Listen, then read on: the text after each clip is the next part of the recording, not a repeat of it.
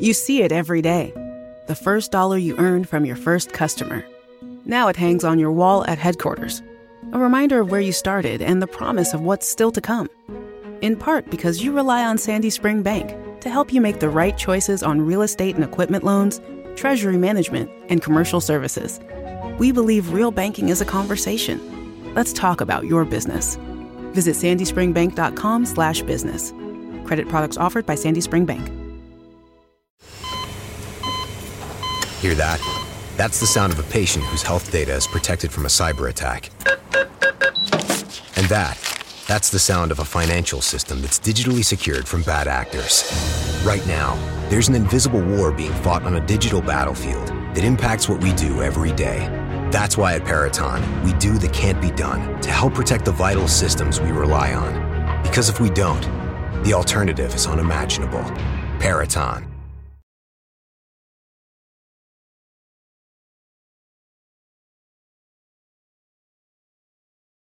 Hello, and welcome back to the Space News Pod, a daily podcast about space, science, and tech. I'm your host, Will Walden. Now, this episode, we're going to be talking about China.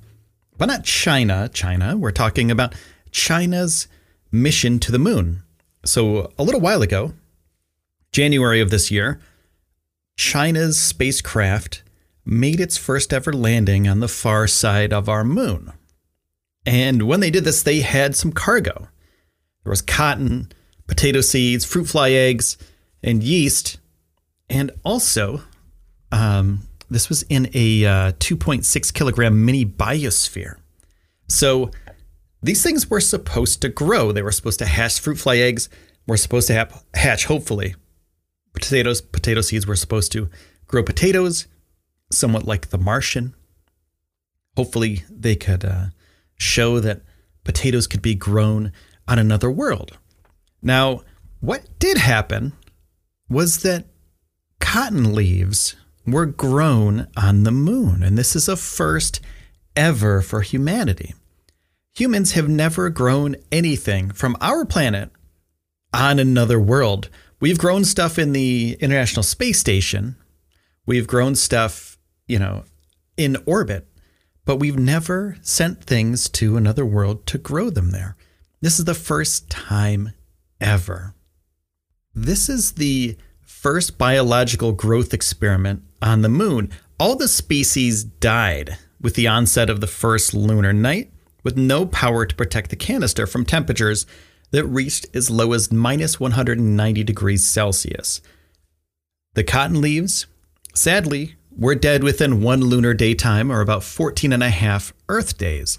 So what the team did, they they got data and they processed this image data. And what they did was they reconstructed um, how these cotton leaves would look because there weren't cameras in this biosphere for uh, for the for the leaves and the eggs and the seeds. So they had to reconstruct it from data, right? So the experiment continued until May, and in order to test the longevity of the apparatus, the lander and rover, meanwhile, um, just started their 10th lunar day. So there is a lander and a rover involved with this too. It's not just about these uh, these cotton leaves. But this is I think this is a very important thing because now we know for a fact that we can send things to another world and we can grow them there. Cotton being the first. Uh, hopefully, we can send some food to lunar surface at some point so we can grow that food so we can show that it's possible that when we actually get astronauts back on the lunar surface, they'll have something to eat when they get there and uh, not just rations from what they bring from Earth. So there's a uh, there's a kind of a situation where they can grow it on the far side. Can they grow it on the near side? Let's find out. And that's what NASA tends to do with their Artemis mission. All right, I'm going to take a quick break. And when I get back, we're going to be talking more about what China wanted to send to the moon. It's pretty cool. And that's going to be happening in 2024. There's going to be people landing on the moon's surface. And then from there, they're going to continue working and growing the, the habitat for humanity on the uh, moon's surface. So that'll be years in the making. Uh, but this is kind of a proof of concept. It can be done. So, that being said, uh, Artemis can hopefully use this sort of data to better humanity's chance of surviving on other worlds. And the weight of Chinese probe demanded that uh, it can't exceed three kilograms, and that's why they chose these uh, certain things, the uh, cotton, potato, etc. And the experiment had the pressure of one Earth atmosphere. It was integrated with a spacecraft two months ahead of launch and spent about a month in space before landing. And it was on the spacecraft for a while because that's just how it works. like there's no other there's no other way to explain why it was on there other than like that's just the timeline and there's no real scientific reason for it to be on there beforehand.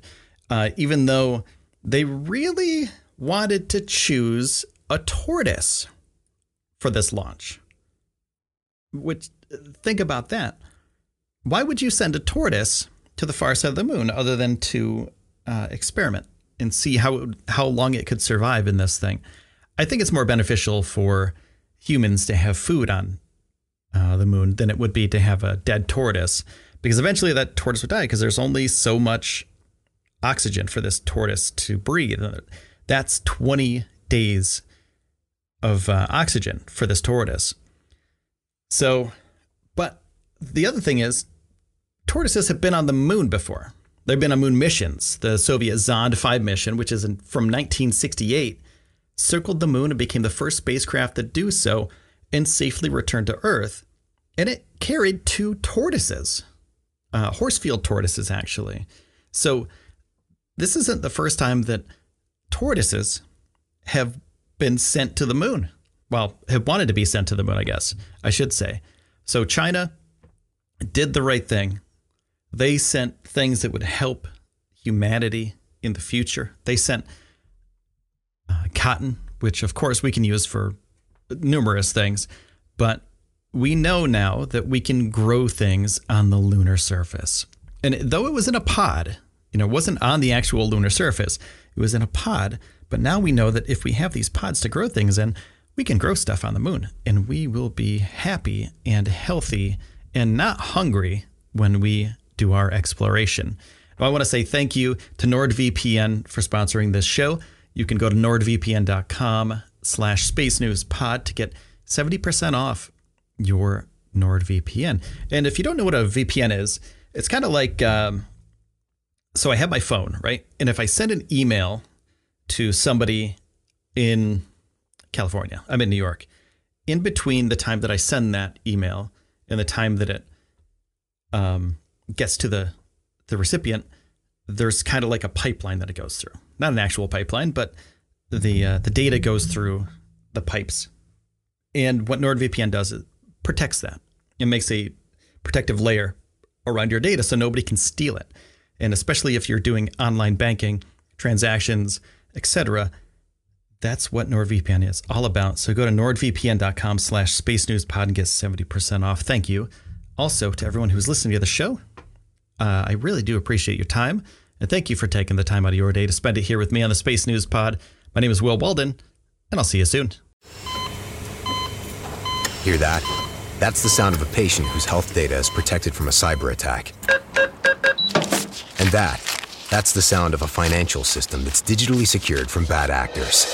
Right now, there's an invisible war being fought on a digital battlefield that impacts what we do every day. That's why at Peraton, we do the can't be done to help protect the vital systems we rely on. Because if we don't, the alternative is unimaginable. Peraton. Membership fees apply after free trial. Cancel anytime. Can I be real for a second? That goal you have to exercise and eat better, you really can do it, but nobody is going to do it for you. And nobody has to because you can do it if you have the right tools and a community that cares about helping you get results. And that's us, Beachbody. It's as convenient as your TV or laptop, but you need to decide that you're worth it. Let us help you succeed. Here's how go to beachbody.com to claim your free membership and start feeling great.